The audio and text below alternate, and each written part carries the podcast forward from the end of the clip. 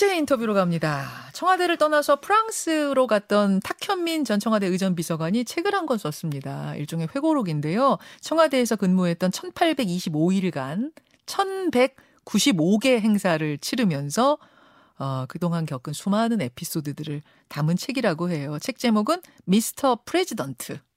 아직 서점에 나오기 전인데 벌써 화제입니다. 미리 좀 만나보죠. 탁현민 전 청와대 의전비서관 오늘 스튜디오에 모셨습니다. 어서 오십시오. 네, 오랜만에 인사드리네요. 반갑습니다. 예. 아, 저는 문 열고 들어오시는데 대학생 들어오시는 대학생인 줄 알았어요. 사람들이 욕해요. 그렇게 얘기하죠.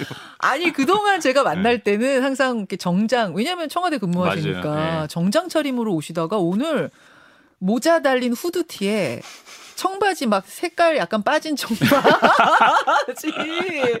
야 요새 완전 자유를 만끽하고 계시는군요. 어, 아무래도 그렇죠. 뭐 차려입고 다닐 일이 별로 없고 예. 또 유럽에서는 뭐 어떻게 입어도 뭐 크게 뭐라고 하지도 않고 또 그렇죠. 돌아와서는 제주도에 주로 있으니까 예. 뭐 복장이 훨씬 편해졌죠. 어 예. 보기가 좋고 예. 약간 이제 제 옷 입은 느낌.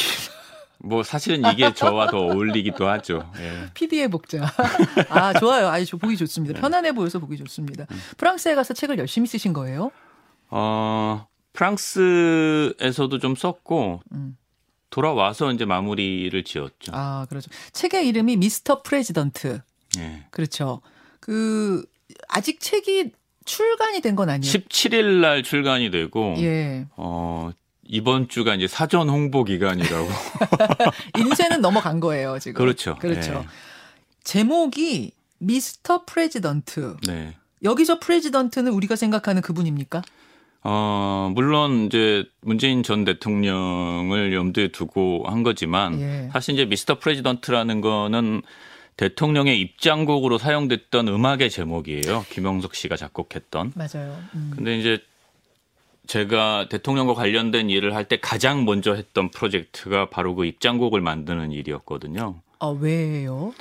어, 우리나라는 그동안 대통령이 입장할 때 의전곡이 없었어요. 어. 그래서 뭐 클래식 음악도 쓰고 심지어는 뭐 민요 중에 뭐 군밤 타령 이런 것도 쓰고 예. 좀 두서가 없었거든요. 근데 뭐 아시다시피 미국의 뭐 Hail to the Chief나 영국의 God Save the King이나 이런 어떤 입장곡 대통령을 상징하는 의전곡들이 어 웬만한 나라들에겐 다 있고 음. 그것이 권위와 또 의미, 또 국가의 자존심, 자긍심 이런 것들을 상징하기 때문에 어, 가장 먼저 필요한 작업이라고 생각해서 음. 김현석 씨에게 부탁을 해서 이제 만들었었던 거죠. 그렇군요. 그 래서 그, 그게 그 노래가 네. 모든 대통령의 행사와 국가기념식의 처음과 끝에 울렸었기 때문에 아마 회고하는 이야기를 쓸 때 제목으로 가장 적절하지 않나 그런 음. 생각을 했었어요. 1195개 행사를 하면서 네. 대통령 입장 퇴장 때 썼던 그 노래. 그렇죠. 그 그런 그런 의미군요. 책의 첫 시작이 이거예요. 지난 5년 내내 쇼한다는 얘기를 들었다. 대부분 정치적 이해에 따른 비난이었다. 하지만 나는 그 말이 그렇게 나쁘게 들리지 않았다. 이거 진심입니까? 어, 진심이에요. 진심이. 아니, 제가 이 자리에서도 여러 번 맞아. 얘기했을걸요?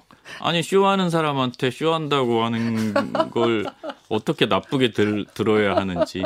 어 그러면 어 내가 연출한 쇼 중 최고의 쇼를 꼽는다면 아, 이것도 여기서 여러 번 받았던 저는 알죠. 질문인데, 예. 어, 글쎄, 뭐, 특별히 어떤 하나를 참 얘기하기가 어려워요. 그래서 이제 책을 쓰면서도 네. 그런 고민을 많이 했어요. 이게 분명히 이걸로 인터뷰를 하면 뭐가 제일 좋았냐라는 질문이 나올 텐데, 예. 어, 결국은 또 이렇게 상투적으로 얘기할 수밖에 없어요. 다 좋았어요. 그리고 다 의미가 있었고, 다 회고할 만했고. 또- 그러나 네. 그러나 그 중에서도 조금 더 1cm라도 더 좋았던 것 아쉬운 건 있죠. 아쉬운 건 뭐예요? 제가 대통령과 약속했던 거, 그러니까 2017년 선거 때, 그리고 12년 이제 선거 때도 그렇고, 예. 대통령의 취임식을 제가 꼭 해보고 싶다라고 아. 했는데, 참 공교롭게도 대통령이 취임식을 못했잖아요. 아 그러네요. 네. 그러네요, 진짜. 그리고 음. 어, 임기가 마무리될 때쯤에 메르켈 총리의 퇴임 행사가 크게 회자가 된 적이 있어요. 예, 예. 그래서 제가 그걸 보면서 아, 퇴임 행사를 한번 해보고 싶다 했는데 결국은 그것도 못했죠. 아 퇴임식도 따로 없었던. 아, 없죠. 그러면 그때 그 이제 청와대를 나오는 그냥 이벤트는 자발적으로 있었는데. 아, 사람들이 만들어 주신 거고. 그렇군요. 그래서 결국은 취임식과 퇴임식이라는 이라는 게 제가 꼭 해보고 싶었던 음. 일이었는데 음, 그 두 가지를 못했던 게 아쉬운 건 있죠. 그래요. 네. 그렇 그렇군요. 사실 그동안 저와도 인터뷰를 많이 하셨지만 행사 얘기는 뭐 많이 했어도 음. 문 대통령과의 개인적인 일화는 별로 언급을 안 하셨던 것 같은데 이 책에는 보니까 문재인 대통령에 관한 behind story도 많이 담겨 있다고 그래요? 그래서 뭐 비하인드라기보다는 제가 느꼈던 대통령의 모습들이 있죠. 그러니까 음. 임기 중이나 어 임기 중에 이제 여기 나와서 이야기할 때는 사실 그러니까 팩트만 얘기를 해야 되잖아요. 그렇죠. 실제로 대통령이 했던 말 그렇죠. 혹은 이런 것만 얘기할 수 있어서. 얘기할 수 있는 게 네. 되게 제한적이었고 네. 이번에 이 책에는 대통령이 뭐라고 얘기했는데 나는 어떻게 그게 들렸다. 어, 그리고 대통령의 그런 모습에서 나는 어떤 생각을 하게 됐었다가 어. 있기 때문에 어, 좀 풍부해졌다고 할까요?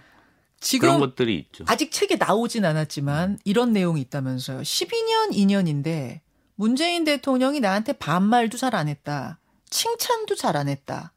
근데 반말 잘 안 했다는 얘기는 금방 뭔지 이해가 되는데 칭찬도 잘 안 하셨어요? 한 번도 안 하셨어요. 한 번도요? 네, 잘했어, 고생했어, 수고했어라는 말을 한 번도 안 하셨어요. 아니 탁 비서관 되게 좋아하셨잖아요. 좋아하셨나요? 아, 그 잘하니까 계속 불러다 썼잖아요. 근데 어, 잘한단 그런 말안 하셨어요. 칭찬의 말씀을 하시는 분, 잘 하시는 분이 아니고, 그리고 제가 이제 다른 데서도 그런 말을 한 적이 있는데, 본인과 본인의 주변에게 상당히 엄중했기 때문에, 음. 아마 저는 의도적으로 저한테 그런 말을 안 하셨다는 생각도 좀 들어요. 어. 그리고 이제, 요번에 쓰면서 이제 저도 그 부분이 참 잘 이해가 안 가더라고요. 왜 좀 잘했으면 칭찬도 한두 번 해주셨으면 내가 더 열심히 했을 텐데. 칭찬은 고래도 춤추게 한다는데 왜 왜? 조금 서운은 하셨군요. 그 아니 당시- 많이 서운했어요. 아, 많이 서운했어요? 네, 많이 서운했는데 네. 이제 쓰면서 이제 생각을 해보니까 대통령이 저한테 칭찬도 안 했지만 아까 얘기했듯이 반말도 안 했고 아. 그거보다 더 이해할 수 없었던 거는 저를 편하게 대해주지 않았거든요. 어, 같이 산에도 가고 예전에 네. 뭐 히말라야도 가고 그러셨는데도 안 편해요. 그러니까 저한테 왜 우리가 이렇게 보통 있으면 방송할 때 게스트 예. 오시면 예. 좀 편하게 하세요 이렇게 얘기하잖아요. 그럼요. 처음 보는 사이여도 그럼요. 그 긴장도 풀어주시고 대통령은 단둘이 있을 때도 저한테 편하게 얘기해 보란 말을 하신 적이 없어요. 왜 그러셨을까요? 그 저도 그게 너무 궁금해서 도대체 왜 그러셨을까. 음, 근데 이제 요번에 제가 나름의 결론 혹은 이제 깨달음을 얻게 된 거는 예. 대통령은 자신을 대통령 집무실의 한 부분이라고 생각했던 것 같아요. 어, 그게 그 무슨- 공간으로 생각하셨던 것 같아요. 어, 그러니까 문재인과 탁현민의 인간관계는 얼마든지 편할 수 있고 예. 얼마든지 농담도 할 수 있고 여러 가지 이야기를 할 수 있지만 음, 집무실에 있던 문재인은 문재인이 아니라 대통령 집무실 그 자체였던 거 아니었을까? 아, 그래서 저한테는 한 번도 사적인 이야기, 그 다음에 개인적인 의견을 구하신 적도 없고, 아, 제 업무 이상의 이야기나 혹은 업무 이상의 지시를 하신 적도 없어요. 대통령 집무실에서 만나는 탁현민은 네, 의전 비서관이고 그렇죠.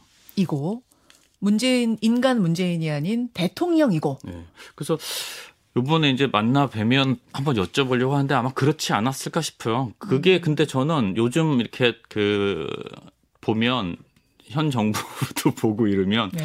대통령이 스스로를 한 사람이나 한 인간으로 인식하기보다는 그 집무실이라고 생각하는 음. 대통령의 집무 공간의 한 부분이라고 생각하는 게 음. 객관적이고 타당하고 합리적인 결정을 내리는 게 훨씬 더 용이할 것 같다는 생각은 들어요. 근데 대통령 본인은 너무 외로울 것 같아요. 그러면 외롭죠. 인간 문재인, 그러니까 인간 대통령, 인간 누구 누구의 삶이란 게 그럼 어- 없다는 거의 없다는 얘기잖아요. 제가 분명하게 말씀드릴 수 있는 것은 5년 동안의 대통령의 사적인 모습들을 본 기억이 거- 별로 없어요. 어 그래요. 예. 지금은 좀 달라지셨으면 양산 내려가서 완전히 달라졌어요. 제가 여름 휴가 때 뵀었잖아요. 네. 여름 휴가 때 만나자마자 뭐, 뭐 먹고 싶다, 어디 가고 싶다. 그 욕망과 어, 자기 생각을 자꾸 얘기하시더라고요. 아 욕망. 예. 그동안 눌러왔던 욕망. 한 번도 들어보지 못, 저그 너무 아. 어색하고, 예, 예. 예를 들면 뭐 먹고 싶다 그러세요? 뭐 국밥도 먹고 싶다고 드시고 네. 찐빵 아, 찐빵 먹고 싶다고? 어, 찐빵 먹고 싶다고 제가 그 제가 거처 했던 곳이랑 대통령이 쉬셨던 곳이 좀 멀었거든요. 제주도에. 예, 예. 매일 아침에 찐빵 사러 가가지고 아? 찐빵 사가지고 또 갖다 드리고 어, 재밌다. 예, 그런 일이 있었죠. 그러니까 이분이 욕망이 없었던 분이 아니구나 이런 생각을 욕망이 어떻게 없을 수가 있어요, 사람이. 찐빵에 대한 욕망이든 국밥에 대한 욕망이든 인간의 아주 아주 기본적인 이런 그걸 표현하지 음. 않고 참았던 거죠. 그런 그런 것들을 이제 여기다 담으셨어요 책에 네. 예, 화제의 인터뷰 탁현민 전 청와대 의전비서관 지금 만나고 있습니다. 대통령의 의전비서관이 이런 회고록 쓴 거 처음 아니에요? 처음일 것 같아요. 그렇죠. 네. 그래서 앞으로도 많이들 참고를 할 것 같은데 윤석열 정부도 여러 행사들 열고 있는데요. 임기 첫 해에는 탁 비서관님이 좀 박하게 평가하셨던 것 같아요. 그 뭐 행사라든지 이런 거. 요즘 최근의 행사들 이벤트들은 좀 다릅니까 어떻습니까? 글쎄 최근에는 제가 보지 않고 있기 때문에 음. 보면 또 박해질까봐. 그리고 이제 약간 좀 제가 태도가 바뀐 게 예. 어, 말을 할 수준이 아닌 것 같아요.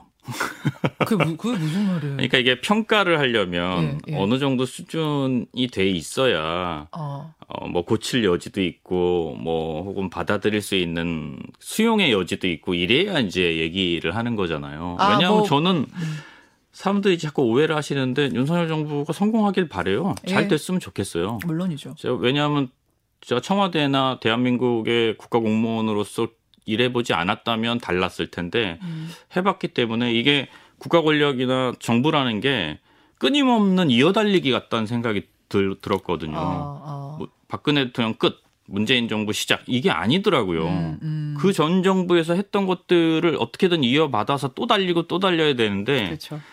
근데 이제 최근에 윤석열 정부를 보면 그런 게 수용할 수 있는 태도가 아닌 것 같고 음. 그리고 어떤 그런 뭐 나아지려고 하는 노력이 잘 안 보이는 것 같아서 그럴 바에는 제가 뭘 자꾸 보태서 얘기를 하는 게 무척 기분 나쁘게 들리겠구나. 아 네. 싶어서. 예, 그럼 뭐 굳이 나도 이걸로 제가 아이고. 뭐 굳이 또 얘기를 할 필요가 뭐가 있을까라는 생각이 요즘은 자꾸 들고. 그래요. 그- 그러면은 최근에 이제 그 신년 인사회가 청와대 영빈관에서 열렸어요. 네. 예. 이거는 뭐 행사 하나하나는 보지 않으셨더라도 뉴스는 접하셨을 네, 텐데. 요거 평 안 하셨던데 어떻게 어떻게 생각하시는지 좀 말씀. 그러니까 신년 인사회라는 거는 원래는 저희도 매해 했었는데 네. 코로나 때문에 두 해를 비대면으로 진행을 했었어요. 비대면으로 해서 각계의 대표들 영상으로 연결해서 메시지를 듣는 형식으로 네. 가름을 했는데 아마 올해는 이제 다시 대면으로 했겠죠. 음. 근데 뭐 다른 뉴스는 기억이 안 나고 야당 대표를 초청을 했느니 안 했느니 뭐 음, 음. 연락을 받았느니 안 받았느니 네, 네. 이런 얘기들이 오가는데 어, 그 자리는 1년에 한 번 정파적 입장이나 정치적 이해관계를 떠나서 그래도 새해 시작하는 거니까 다 같이 모여서 음. 이야기해보자 혹은 인사 나누고 떡국 먹는 자리였거든요. 아, 저희 아, 때는. 예, 예. 그래서 당연히 야당 대표를 초청했고 또 여러 사회 각계 인사들 초청했기 때문에 예. 어 거기에 야당 대표가 빠졌다는 건 누가 봐도 좋은 모양새는 아니죠. 아. 근데 이제 물론 그 제대로 형식을 갖춰서 초청을 했느냐, 형식을 갖춰 초청했냐는 거는 통상 저희 때는 정무수석이나 음. 뭐 청와대 비서실장이 야당 대표는 예의상 예의상 꼭 뭐 구두로 직접 전달을 한다 아니, 만나서 얘기를 한다거나 구두로 전달을 한다거나 이렇게 하죠. 근데 이제 그 과정이 있었느냐 없었느냐 갖고 보면서 좀 설랑설레가 있는 있었죠. 모양이더라고요. 이거는 뭐 행정관이 갔다 뭐 이런, 얘기들이 뭐 행정관이 갈뭐 수도 이런 있고 거. 예, 그렇죠. 그 뭐 실무적으로 전달하는 게 뭐가 문제겠어요. 서로 간의 예의를 어느 정도 지켜줬느냐의 문제인데 어 그런 면에서 신년 인사회조차도 불미스러운 화제가 된다는 것 자체가 음. 그렇게 보기 좋지 않죠. 아, 그런 부분이 좀 예. 안타까우셨군요. 영빈관 청와대 영빈관에서 다시 행사들이 이루어지고 있어요. 근데 음. 전에 그러셨잖아요. 청와 영빈관으로 막 얘기했죠, 있을 여기서. 때, 예. 예, 용산에 짓느니 마느니 막 이런 걸로 논란 있을 때 그냥 청와대 영빈관 쓰셔라 이러셨던가요? 네, 맞죠. 지금 진짜로 쓰게 된 걸 보는 거는 수용이 됐네요, 의견이. 고맙다고 어 그렇게밖에 할 수가 없어요. 딱 보니까 그러, 그렇게 아니, 느끼셨어요? 딱 보고 말고가 아니라 행사할 장소가 없잖아요. 예. 그러니까 이거는 애초부터 꼼꼼하게 따져보지 않은 책임이 있는 거죠. 아. 그러니까 워싱턴의 백악관 같은 경우는 내부의 사무실 하나를 옮기는데 40년이 걸렸다고 해요. 음, 음. 위치를 바꾸는데도. 어. 그리고 어, 제임스 메이슨 때 아마 영, 백악관이 영국군에게 침공을 당해서 음. 뺏겼었잖아요. 네, 네. 그렇다고 해서 백악관을 버리진 않거든요. 음. 오히려 그때 총탄 자국이나 불에 그을린 자국을 그대로 두고 그걸 교훈 삼죠. 음. 그러니까 국, 특히나 대통령이 거주한 대통령 중심 국가에서 대통령제 국가에서 대통령이 거주하는 공간은 국가적 상징성이 있는 거고 음. 그것을 옮긴다고 결정을 한다면 적어도 상당히 오랜 기간 동안 어디가 최적지인지 음. 옮겼을 때 어떤 문제가 생길지 지금 뭐 무인기 문제도 마찬가지고 음. 아무런 대책과 고민 없이 일단 저질러 보잖아요. 제가 언젠가 페이스북에 그 말을 썼는데 대통령이 자꾸 결론을 명령하면 안 된다. 결론을 아, 아. 이야기하면 안 된다. 그럼 모두가 다 따라갈 수밖에 없거든요. 아. 과정을 얘기해야죠. 그러니까 청와대를 옮기려고 하는데 옵션이 뭐냐? 음. 이렇게 질문을 했었어야죠. 청와대를 용산으로 옮긴다. 이렇게 하면 그냥 옮기는 수밖에 없는 거예요. 못내 그 부분이 아쉬운 생각이 이번에 아니 저는 또 아쉽지 보면서- 않아요. 어차피 이 일로 계속해서 힘들어지실 거기 때문에. 아우 지금 마무리 네. 신년 계획 같은 걸 들어야 되는데 시간이 다 돼서 한 5분 정도 더 유튜브로 댓글쇼로 이어가겠습니다. 고맙습니다. 예.